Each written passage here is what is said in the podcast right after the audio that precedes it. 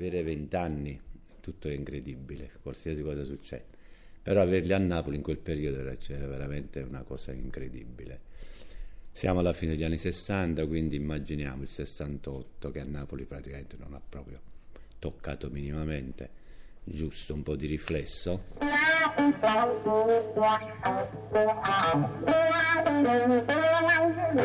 E cosa strana per, che non si è, si è sempre sottovalutato, diciamo, in quel periodo, cosa ha significato invece la, una cultura underground cosiddetta, che a Napoli era fortissima, nel senso c'erano esperienze di giovani che della politica non se ne fottevano un cazzo, però avevano esperienze diciamo, che erano legate essenzialmente diciamo, alla, all'esperienza americana, quindi la Big Generation e la musica. Esempio, a Napoli in quel periodo, fra la fine degli anni 60 e gli inizi degli anni 70, ci stavano almeno 200-300 gruppi di giovani che suonavano. Era l'idea, diciamo, che eh, attraverso la musica veramente si potessero cambiare criteri, canoni e relazioni.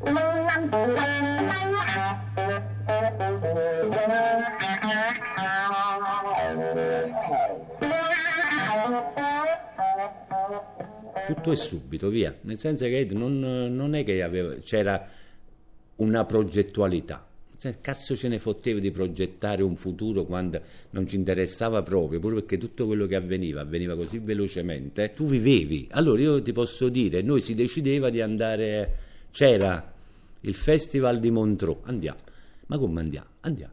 Quindi si andava, ma si andava per capire, conoscere, incontrare e in questo migrare avveniva proprio, diciamo, una, tu ti conoscevi con, con, il mondo fuori da noi. Andare a, Amsterdam, alla, sono stato verso la fine degli anni 60, era allucinante, nel senso che tu non, ti, non, capi, non, non capivi perché lì il mondo era, già era cambiato. Mentre noi pensavamo di cambiarlo qui, lì già erano andato oltre. Ci stavano i pros che avevano già occupato le case tran- tranquillamente, avevano già deciso che eh, la, la, scuola, l'università doveva essere pubblica. Eh, avevano già deciso tutto e noi stiamo ancora qua, facendo eh, la rivoluzione del cazzo pensando che le cose chissà perché dovevano cambiare.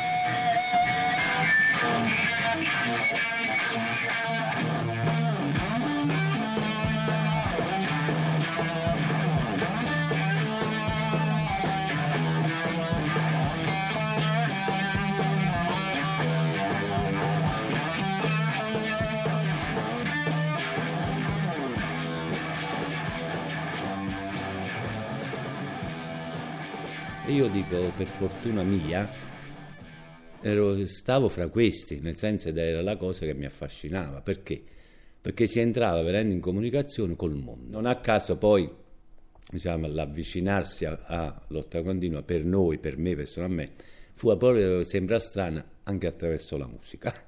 Nel senso perché con Lombardi, Lombardo Radrici, Manco, Luigi Manconi ed altri si pensò di fare il festival eh, di Licola nel senso, ed era, era un discorso diciamo, che veniva dall'esperienza dei, pre, dei, festival precedenti. Io mi ricordo andare al festival uh, a Milano, festival uh, nel Parco Lambro, fu un'esperienza, diciamo, sì, d'accordo, l'emulazione era, era Woodstock, uh, Wright, però era, era proprio, diciamo, si vedeva, c'era in gioco diciamo, una trasformazione. E quindi questi, questi ragazzi lotta continua, diciamo, un po' dei circoli ottobre, tutta quell'esperienza diciamo, eh, più aperta al sociale e meno alla politica, si decisero diciamo, di fare questa esperienza a Napoli e lì proprio fu divertente perché eh, si vedeva quanto di come veramente diciamo, eh, i giovani avvicinandosi proprio attraverso diciamo, questo tipo di esperienze potevano anche diciamo,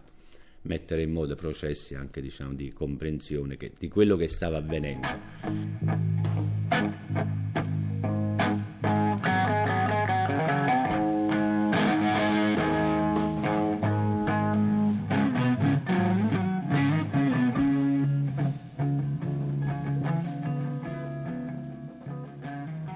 Immagina Napoli, dove avveniva la stessa cosa, però non si mangiava, ma non a posto, vero? Nel senso non c'erano i soldi per comprare da mangiare, ma veramente, non così. nel senso, la, eh, tutta la parte, diciamo, cosiddetta, il, il, proletariato cosiddetto inventato di sana pianta, perché erano Lazzari e basta. Allora, in quella situazione, che sopravvivere era proprio, era la quotidianità.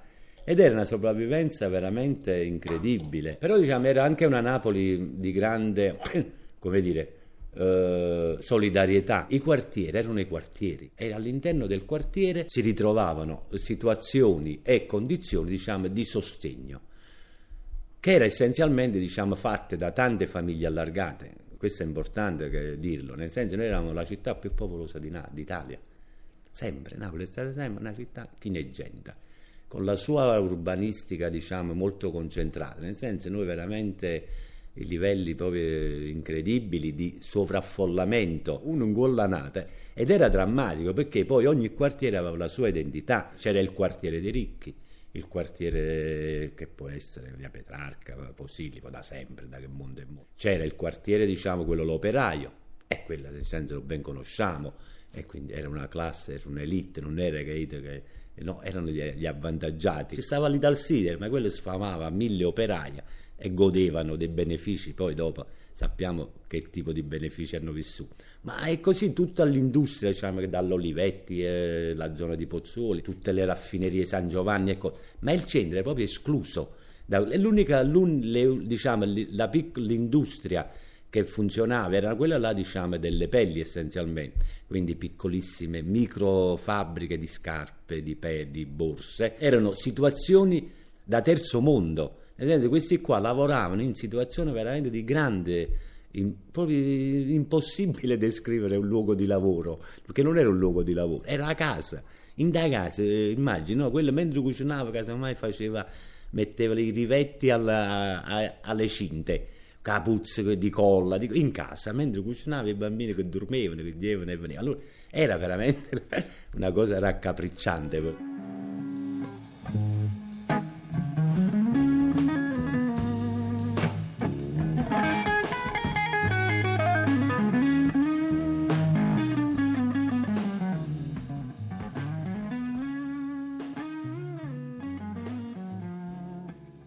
Montesando aveva questa caratteristica. Quando diciamo quartiere non è Montesando, beh, sì è Montesando, però è Pignasecca, Montesanto, Olivella, Tarsia. Quindi diciamo è tutto un dedalo di, di, di strade, vicoli, ecco, che, che essenzialmente erano, erano strutturate in, in, in bassi a migliaia proprio. Quindi Montesanto, vivere a Montesanto per me questa era attraversarla, però vedere diciamo sempre questa situazione, questo, questa drammaticità.